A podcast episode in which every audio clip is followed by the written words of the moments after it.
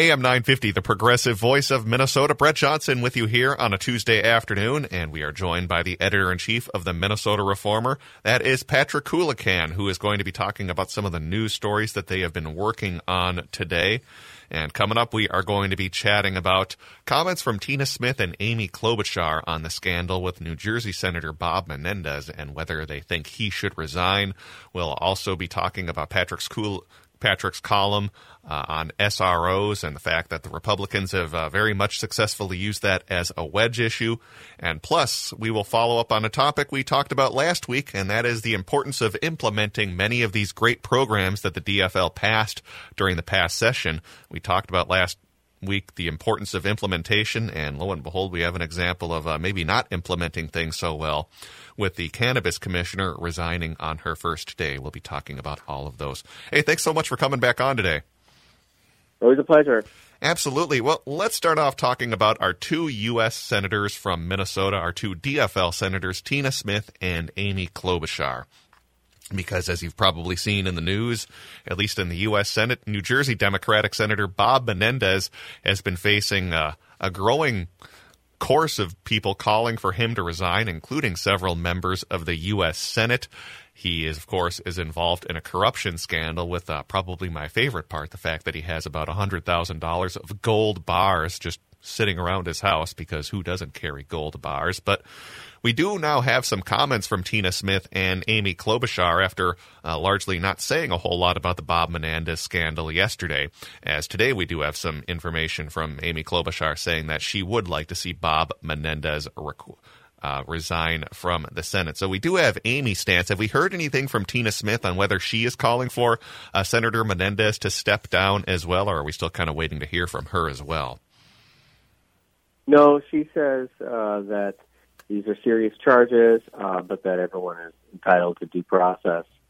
Um, and uh, also, uh, we should note that uh, Senator Smith is apparently uh, tested positive for COVID 19, so she was not able to get back on a plane and head back to Washington. Uh, she's not uh, suffering serious symptoms. Um, but uh, Senator Klobuchar yesterday uh, also said serious called these are serious allegations and said there ought to be an investigation by the U.S. Uh, Senate Ethics Committee. She stopped short of calling for his resignation, uh, but she seems to have uh, come around to resignation today, um, perhaps notably after a, a, dozen of her Democratic colleagues in the Senate uh, also called for Menendez's resignation, and most notably, I think, uh, Cory Booker, his New Jersey colleague. Um, I uh, I was a little confused yesterday and even over the over the weekend why there wasn't more of uh, a drumbeat on this.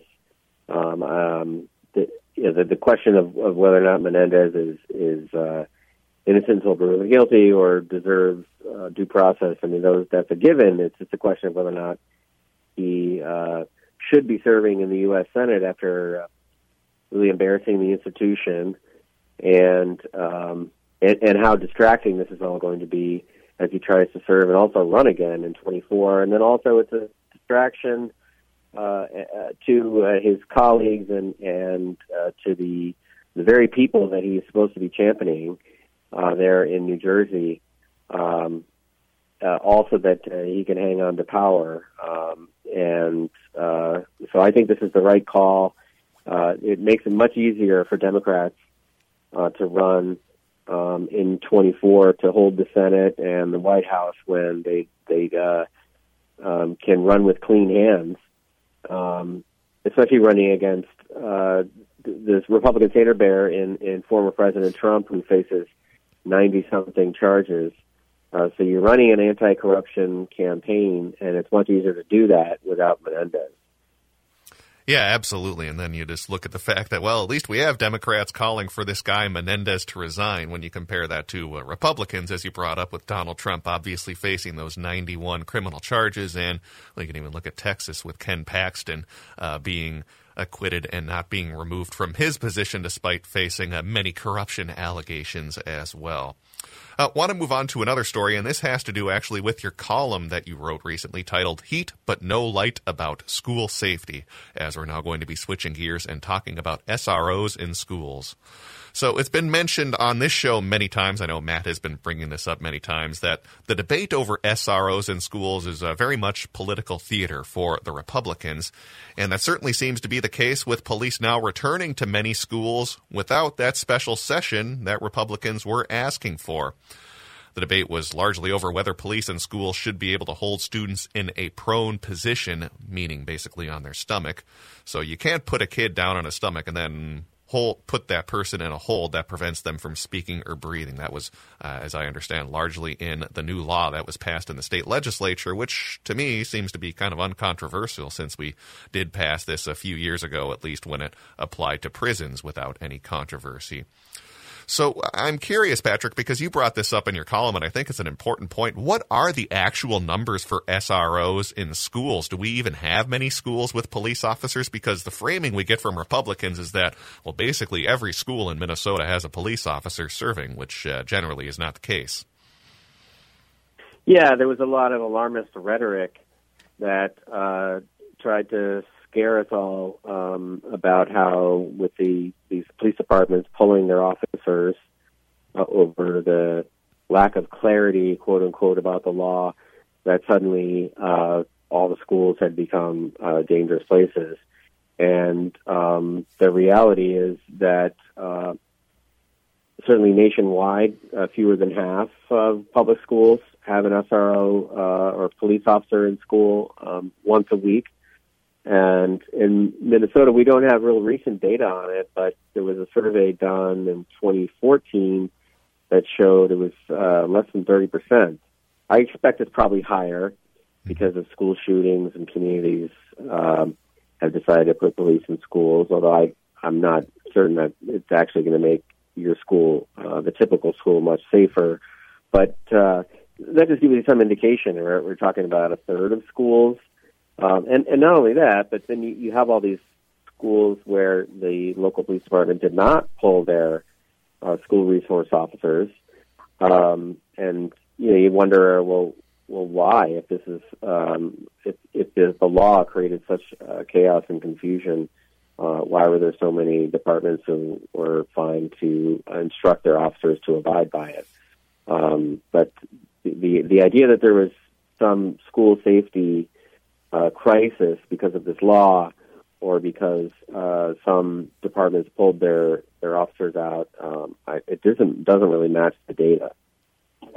Well, and speaking of the data too, you brought up the fact that crime levels for kids has been dropping dramatically over the past 20 years, which doesn't surprise me. But uh, as I'm sure you'll bring up, the the the crime rate for kids has been dropping very very quickly. Uh, I believe what almost 80 percent since about 2001. Correct?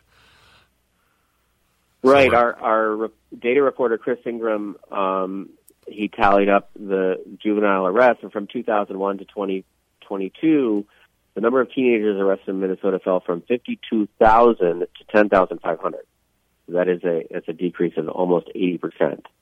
Um, you know, and it's possible that I think it's true that there's been a concerted effort to keep kids out of this criminal justice mm-hmm. system. But I mean, that said, we we're also familiar with with all the survey data around kids being um, more risk averse than they used to. They and and a lot of us think this is kind of a bad thing. They're not learning to drive. Uh, they're not drinking or having sex or dating or even spending time with friends as much because they're sitting in their bedrooms on their phones. Um, so, you know, I don't think that's a great development, but the reality is when you're sitting in your bedroom on your phone, you're not out um, engaging in dangerous behavior. Um, and so, just overall, um, this you know, to use the old-fashioned phrase, juvenile delinquency is it's kind of down, um, and and so this all this fear around um, kids out there uh, committing crimes, we need to have police in schools, also seems misplaced. That said, clearly the pandemic uh, was tough on kids, especially, and it, uh, but not just kids. We've seen antisocial behavior amongst kids and adults. I mean, we've all seen the videos of uh, the of uh, airport violence and airplane violence and that kind of thing, and people just seem to be kind of um, have struggled with their mental health through the pandemic, and that was certainly true, uh, probably more than anyone of, of teenagers. So I don't want to minimize uh, that uh, disruption and and discipline issues uh, are important, and we ought to have a discussion about it. Um, I'm just I'm disappointed that this was the discussion that we had. Yeah, because I, I think uh, as you and I have been talking right now, we've largely established that yeah, there certainly is some crime am- among youth right now, but not nearly the dramatic spike that's being portrayed right now by Republicans. And then we've also largely established that, well, most schools don't even have police officers within their schools, and that this new law that was passed recently really didn't have that much of an impact on SRO. So I guess my next question would be how did the Republicans nearly get this strategy to successfully work? Because uh, it was kind of a brilliant strategy to all of a sudden make this a wedge issue out of nowhere and kind of uh, catch the DFL largely flat footed on this when they, they made a big issue out of this over the past few weeks. Yeah, it was well. T- I mean, I can't speak to. I don't have any kind of inside dope on how they uh, managed to uh, pull this off but I can say, you know, just observing, um, they they rolled it out um, right as the school year started, which was, I think, uh, pretty smart. And then, uh, you know, every few days, uh, a new a district, often a legislative battleground district, would announce that the the the, the police agency was or pulling their officers from the schools, um, and there was kind of a steady drumbeat of news that way. And then also the Democrats were flat-footed, and um, I think they made some tactical errors in, in how they approached this. To a degree, there was there was not much they could do because they were divided on the issue. They they had some members who probably would have liked to have gone into a special session and repeal the law or change the language. Um, then they had others who absolutely are against uh, police and schools uh, completely.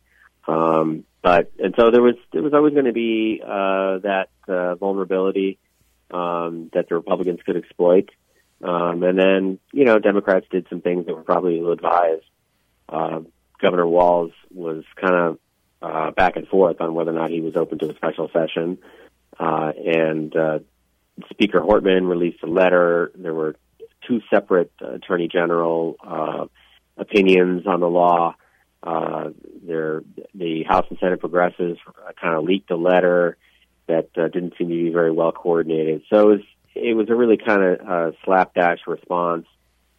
Um, and um, and and the, and the local news media facing a bit of a maybe a news vacuum of sorts. Um, to kind of hit everything, you know, every time there was a new uh, incremental uh, turn of the screw, as we say, uh, it, the, the news media covered it, and so we wound up with a, with a month of stories.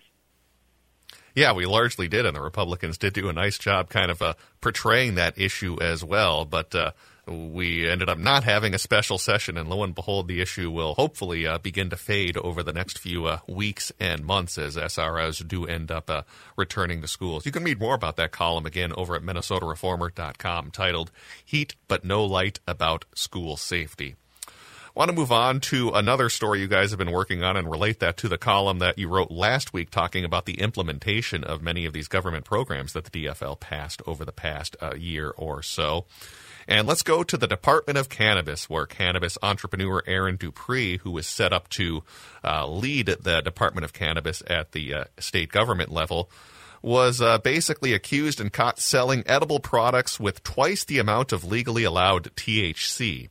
She had been promoting her products on her store's TikTok account and apparently left those posts up even after her appointment to the public office was made. Governor Tim Walz originally praised DuPree's record of maintaining compliance with state laws and regulations. And then at least two people also won court judgments against DuPree for unpaid wages for work she failed to perform. The IRS and the Minnesota Department of Revenue also had outstanding liens against her for tens of thousands of dollars in unpaid taxes going back to 2011. So as I said, this goes exactly to what we were talking about last week and the importance of the implementation of the programs. Certainly, uh, passing the programs is only the first step, but now you got to implement them. And it definitely looks like the vetting process, uh, to say the least, uh, could have been a lot stronger with DuPree, given the track record we've been seeing uh, come out about her over the past few days. Yeah, I mean, um, it took reporters, uh, uh, Star Tribune and NPR reporters, all of uh, 24 hours uh, to uh, find the stuff in her background. I mean, that and and they they found the stuff, and they got it published within 24 hours, which means they probably found the stuff within a few hours. Um, not uh, as the governor himself said, not our not the finest hour. I think was his line. Um, and uh, but I think it, you know, the the, the fail here is, is back at the beginning, and that is uh, why are they uh, turning to someone who's in the industry? And it's not like this is some industry titan either. Mm-hmm. She um, she has a small shop in Apple Valley, um, and is apparently selling um, non-compliant products there. Um, rather than find, going to somebody who uh, is going to focus on uh, the regulatory regime, and that is somebody who's got experience in regulation. It doesn't even have to be cannabis regulation, although there are now almost two dozen states where uh, adult use cannabis is legal, and therefore you, you could have found a, a regulator from one of those states. But the reality is, is that if you can regulate, you know, if you're a, a skilled regulator, you don't necessarily need that subject matter expertise right up front. Um, and so, and one of one of the risks of regulation is what we call industry capture. So that's you know when somebody uh, from the uh, from Wall Street winds up as a as a, the the head of the SEC, or somebody from the coal industry is regulating uh, worker safety. I mean, this is, classic uh, uh, practice in, in Republican politics, although it certainly bleeds over into to Democratic administrations as well. And um, usually, um, you usually it's it's a little more concealed than in this case, where they just they hire somebody who runs a THC shop. Um, so it's just baffling right on its face. Uh, I'm, I was glad to hear. I only saw the headline, but apparently the governor said today at an event that he's really going to focus. Uh, they're going to look for a candidate with, with from the regulatory side. Um, so it was really a uh, not not a great uh, moment for the Walz administration, um, and uh, let's hope that they learn their lesson and are going to uh, figure out uh, how to prevent this kind of thing from happening again and, and get the right person in place. Yeah, and I like the point you brought up where I think it's important to bring people into those positions that have experience regulating rather than just bring bringing someone in from industry. Like I'm remembering when I think it was Scott Pruitt who was the head of the EPA during the Trump administration, thinking, well, that guy's directly from the industry. He's supposed to regulate. What do you think is necessarily going to happen? Because Uh, on its face, it's you think there you might think, well, yeah, that makes sense. Let's put someone from the industry in charge of this department. But generally, you do want them to have some experience regulating those as well, because you can certainly run into some of the problems we've had right now, where this could very easily de- delay the timeline for opening many dispensaries around Minnesota and really back up the prod back up the process and possibly even lead to a little bit of a lack of trust in the process when all of a sudden on the first day we're having someone resign from that position. Yeah, um, I, I think you, you bring up a good point about trust, um, and this is something that we've we've talked about before. That uh, if when if you want government to do things, um, and and Democrats do, uh, then then you need people to trust that uh, the government's going to be run efficiently and competently and fairly, and this kind of thing. Um, you know, I mean, I think it, it's not necessarily going to change anyone's mind about legalization. Um, but this kind of thing, it, it just accumulates um, in the public's mind, and uh, they hear this sort of uh, uh, misfire, and they hear about this stuff over and over again, and pretty soon they they lose trust in government over the course of uh, years, and, and and we're in a, a, a years long, decades long uh, battle here, um, and you always have to keep that in mind. Absolutely. Well, you can read. Uh, I'd encourage you to go back and uh, check out Patrick's column from last week, talking about the implementation and the uh, the importance of implementing these programs. Because, as we said, uh, lo and behold, look at the example this week with the Department of Cannabis. Well, you can read more about all of the great work that the Minnesota Reformer does over at minnesotareformer.com. Again, go to minnesotareformer.com. As we have been speaking with Patrick Coolican, who is the editor in chief of the Minnesota Reformer. As always, hey, thanks for coming on the show today. Always a pleasure. All right, let's take a break and send things back over to Matt McNeil on AM 950.